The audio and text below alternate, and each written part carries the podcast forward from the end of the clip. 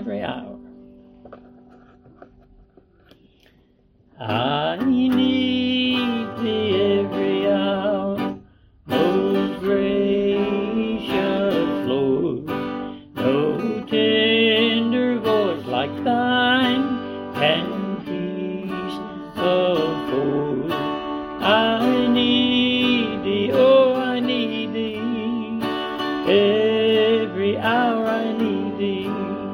Oh, bless me now, my Savior.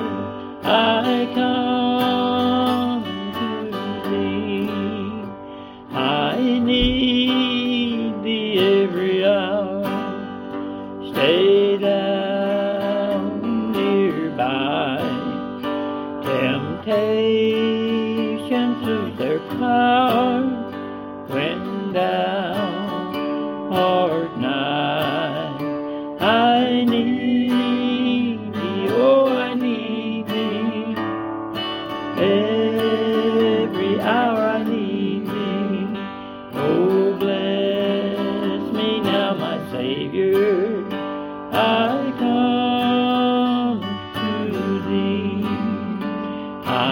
Need thee every hour.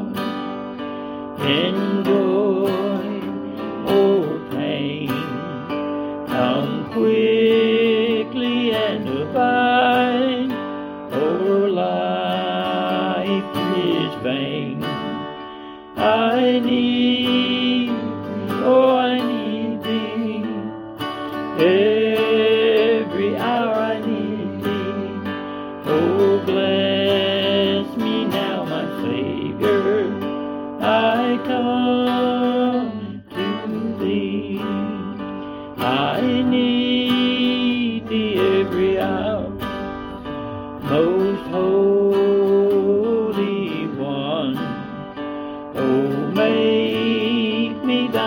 thine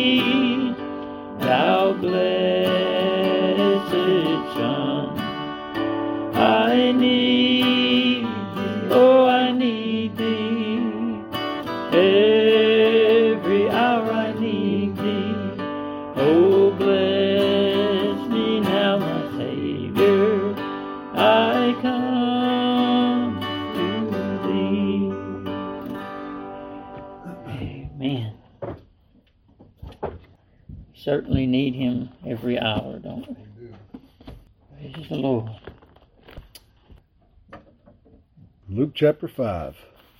And it came to pass that as the people pressed upon him to hear the word of God, he stood by the lake of Gennesaret and saw two ships standing by the lake, but the fishermen were gone out of them and were washing their nets. And he entered into one of the ships, which was Simon's, and prayed him that he would thrust out a little from the land. And he sat down and taught the people out of the ship. Now when he had left speaking, he said unto Simon, Launch me out into the deep, and let down your nets for a draught.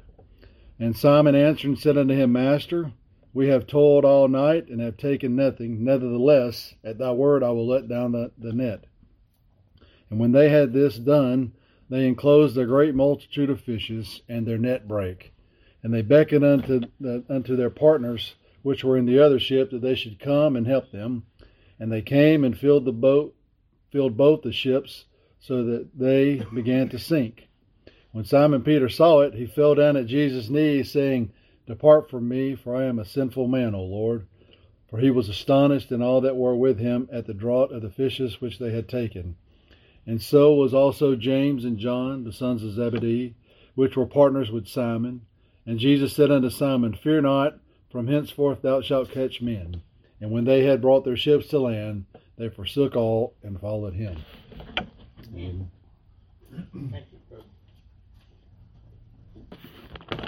All right, let's return back to Luke chapter 5. Luke chapter 5. Wonderful account of a miracle here. Being a fisherman of sorts, I've always loved this account. I certainly know what it's like to fish all night and not catch anything, or fish all day and not catch anything. All right, Luke chapter 5. Luke chapter 5. And it came to pass that as the people pressed upon him to hear the word of God, he stood by the lake of Gennesaret. So as the Lord came down he had a multitude of people following him. And they pressed upon him. There were so many people everywhere he went attracted to him. There were so many people attracted to him that at times it, it would it would weary him. I mean, he he was a man just like us. He was a human being. He got tired, and they pressed upon him because they wanted to hear more about him. Here was this man who, at 12 years old, was uh, in the assembly and learning and teaching, and they were all amazed. The religious leaders uh, that day were amazed at his knowledge, yet they still didn't recognize him. And this multitude was pressing upon him to hear more about him, to hear more about the scriptures, to hear more of the gospel of Jesus Christ. We don't have a lot of pressure today for us to preach the gospel, do we? Not from people, as he did. No one has ever preached the gospel of Jesus Christ as he did. Amen. He preached with power to save. He preached with perfect knowledge. He didn't have doubts about the Word of God. He didn't go through and pick out places that he liked and places that he didn't like. No, it was all perfect as he was all perfect. Oh, to sit under his teaching. It must have been awesome. There were times when he spoke and the crowds fell back just from the power of his voice. He's powerful today. And he speaks through old redneck fishermen like me. Isn't that amazing? That's amazing. He picked me for a reason. It's like Brother Chuck was talking about earlier. He picked me because of who I am. He picked me to preach the gospel of Jesus Christ because it would be obvious that it didn't come from myself and who I am it would be obvious that it had to be God to preach the true gospel of Jesus Christ, where He gets all the power, where it's recognized that He has all authority over all of us all the time. That's not a natural thing to think or believe or to live under the knowledge of that He really is in control. What it must have been like to listen to him preach the gospel of himself. Powerful, powerful voice. And so he granted their desire to hear spiritual things. He granted their desire to hear the gospel of Jesus Christ. In verse 2, he saw two ships standing by the lake. But the fishermen were gone out of them and were washing their nets. And he entered into one of the ships, which was Simon's, and prayed him that he would thrust out a little from the land. So he got in the boat, fishing boat, obviously, a net boat, and he had him cast out a little ways from the land so that he wasn't in the crowd. He was apart from the crowd, but close enough for all of them to hear him. And he taught them from the ship. He preached to them the gospel again of himself. The gospel of Jesus Christ. That's what they wanted to hear. They had a burning desire to follow him and to hear what he had to say. That desire is extremely strong in the presence of Jesus Christ. That affinity, that wanting to be close, that drawing. We come here together and worship Him in His presence. It draws us back here over and over, doesn't it? It does. Why? Because that desire to learn more about Him is strong in His presence. You have it in your mind and heart the desire to know more about Him. Why? Because He lives there. He lives in your heart. When God saves us, He puts His, puts His Holy Spirit in us, doesn't He? He really does. He really does. That's why you love Him. That's why you recognize your need for Him. Because He's with you. You're not by yourself. We feel that way a lot of times, don't we? It's just me against the world. It feels that way sometimes, doesn't it? But it's not. You see, it's our perspective that's gotten skewed a little bit. It's gotten a little off track because of other things that would draw us away from God. Other things in the world. And that's what they do. They change our perspective. They cloud our vision so that we forget that He's right here. He's right here.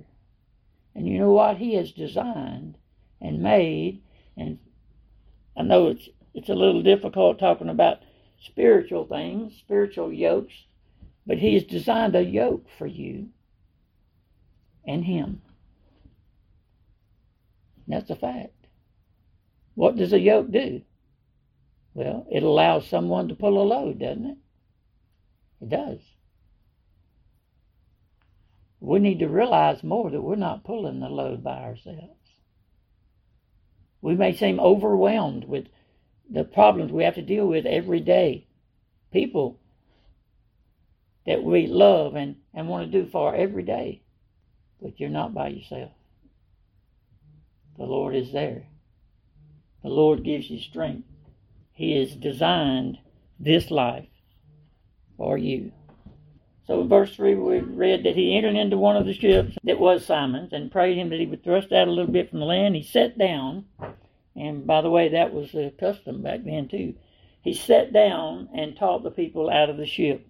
Verse 4 Now when he had left speaking, he said unto Simon, whose boat he was in, and I feel sure Simon was in the boat with him, he said, Launch, out into the deep and let down your nets for a draught for a catch. And Simon answered and said unto him, Master, we've toiled all night and have taken nothing. In other words, in his sight, there weren't any fish out there. Why are we going to go to all this trouble? There's no fish out there. We've already proven that to ourselves. We spent all night dragging the nets. We caught nothing. They were worn out. They had fished all night. They had given up. Then he says, Nevertheless, at thy word, I will let down the net. In other words, I trust in you. If you say, let down the net, okay. I don't think we're going to catch anything, but we'll try. And when they had this done, they enclosed a great multitude of fish, and their net brake. It was so full and so heavy. The net wasn't designed maybe for that many fish. And they beckoned unto their partners which were in the other ship that they should come and help them. And they came and filled both the ships so that they began to sink. All right. There are many lessons here, but we're pretty much going to be scratching the surface uh, this morning. But one of them is, let's notice that in verse 2, the fishermen were washing their nets. The nets were dirty, probably had seaweed, whatever in that particular body of water they would get along with the fish, or without the fish in this case. They were washing their nets, they were preparing the nets. Well, we know because we've already read that Lord, the Lord told them not to fear, because from now on, henceforth, thou shalt catch men. So we know that he's talking about them, and he told them before when he first went down and found them, uh, follow me and I will make you fishers of men. And they did. They dropped everything and followed him. So they were preparing their nets by washing them. They were getting them cleaned up and ready to go for the next time. That's something that we have to do. We have to prepare the nets to catch men. what the Lord called it. He said, From henceforth thou shalt catch men. So what do we prepare? We prepare the Word of God. We prepare the gospel to be presented to those who haven't heard it, to those who don't know it, and to those who know it and love it and need it. That's what we do. We prepare it. They were washing their nets. Reminds us of uh, over in Ephesians 6, we have our feet shod with the preparation of the gospel of peace. Same concept, same idea. We're ready.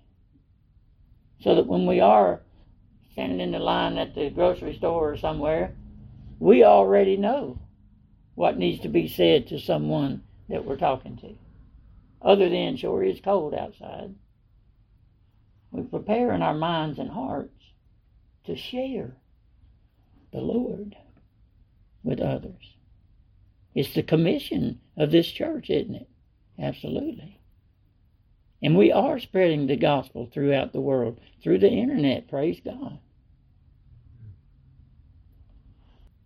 So they launched out into the deep, verse 4.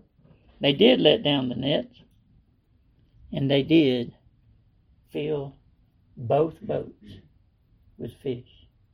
What was the difference? They had already fished all night and didn't catch anything. They were convinced that there were no fish there. They were probably depressed. I mean, that's that's hard work.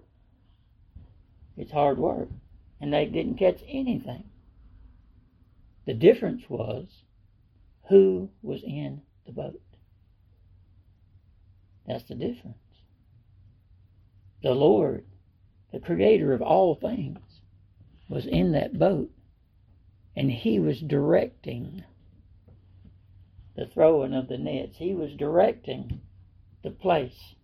I wouldn't think they were too far offshore because they beckoned to their partners to come help them. But God was in control.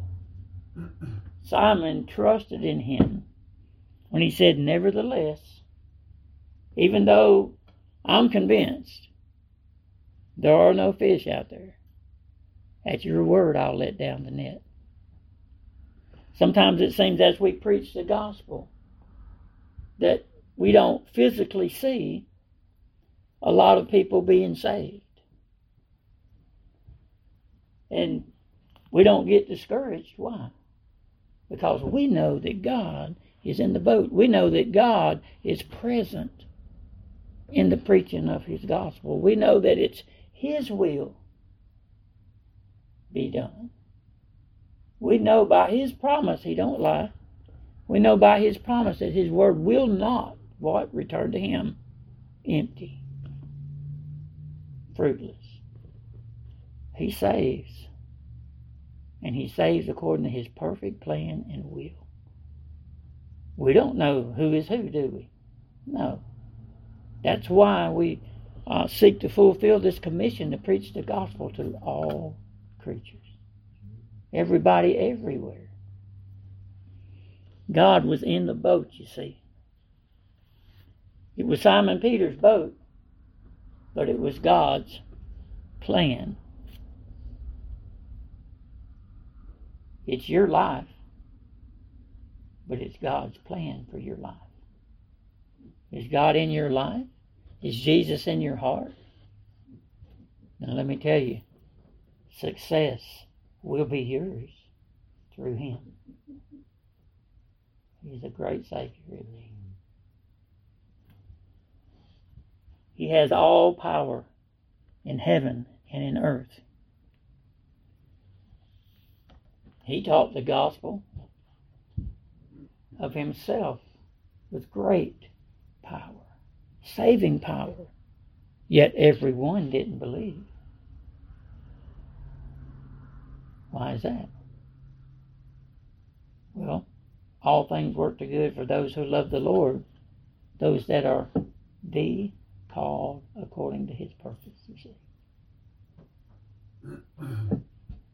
We know by the word of God that all will not be saved, all will not believe. Wide is the gate, that goes to destruction, but narrow is the way to righteousness. We don't let that depress us because we know God's in control. How many people do you think he destroyed when he saved eight souls in the ark? It wasn't 20 or 30, let me tell you. There were a lot of people on earth at that time. There were a lot of people on earth at that time. That's a pretty low percentage. Eight souls out of all the people that were on earth. But it was God's plan.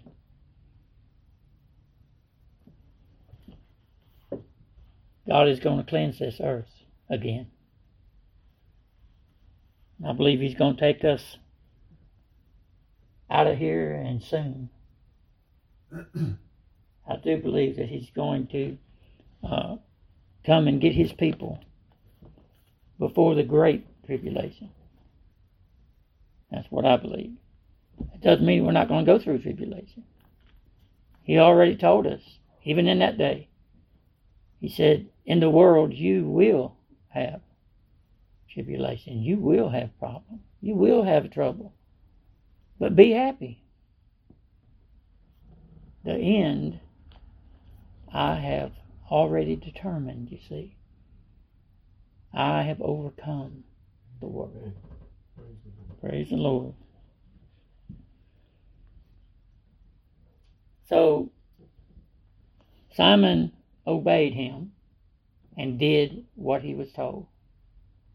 And God profited him tremendously. Both ships were full and began to sink. Began to sink. But they didn't sink. Why didn't they sink? Again, God was there. He was working out his perfect plan. He was given a perfect example of how we should trust in him, have the nets prepared, and put them out. Put the gospel out there. Who brought the fish in the net? He did. Who brings souls into the fold? He does. We could have all kind of uh, events and things to draw people in. None of those things will save their soul. It's the gospel of Jesus Christ. He is the way, the truth, and the life. There is no other way. let's turn to John chapter 6. John chapter 6, not too far away. Verse 28. Then said they unto him, what shall we do that we might work the works of God? Jesus answered and said unto them, This is the work of God, that you believe on him whom he hath sent. Yet at thy word, Lord, I'll let down the net. Even though I may not have confidence that I'm going to catch anything, even though I may feel like uh, nothing's going to happen, I trust in you even though, even so, Lord, at thy word, I will believe in you. This is the work of God that you believe on him who he had sent. Then verse 35. Jesus said unto them, I am the bread of life. He that cometh to me shall never hunger. There were a lot of people got fed from that miracle. A lot of people. Both boats about to sink, full of fish. He that cometh to me shall never hunger, and he that believeth on me shall never thirst. But I said unto you that ye also have seen me and believe not. Now notice verse 37. But all that the Father giveth me shall come to me. Amen. He's not going to miss a one. Not one. And him that cometh to me I will in no wise cast out. No way. You're secure when you trust in him. You're secure in him. He says, For I came down from heaven not to do mine own will, but the will of him that sent me. And this is the Father's will, which hath sent me, that of all which he hath given me I should lose nothing, but should raise it up again at the last day. And this is the will of him that sent me, that every one which seeth the Son and believeth on him may have everlasting life, and I will raise him up at the last day. Believe in him. Trust in him. He is in control of the harvest. And yes, if we could see, we spiritually, mm-hmm. we would see that the fields are white with harvest. God knows every one of his children. It is our responsibility and it is our wonderful blessing and privilege to share the gospel of Jesus Christ with everyone. I feel bad a lot of times because I don't when I should. And I look back on my day and I go, right there, I missed that. Oh, I missed that one. Why didn't I trust the Lord and let down the net? Oh, that the Lord will help us to be strong in Him. And I know that He will.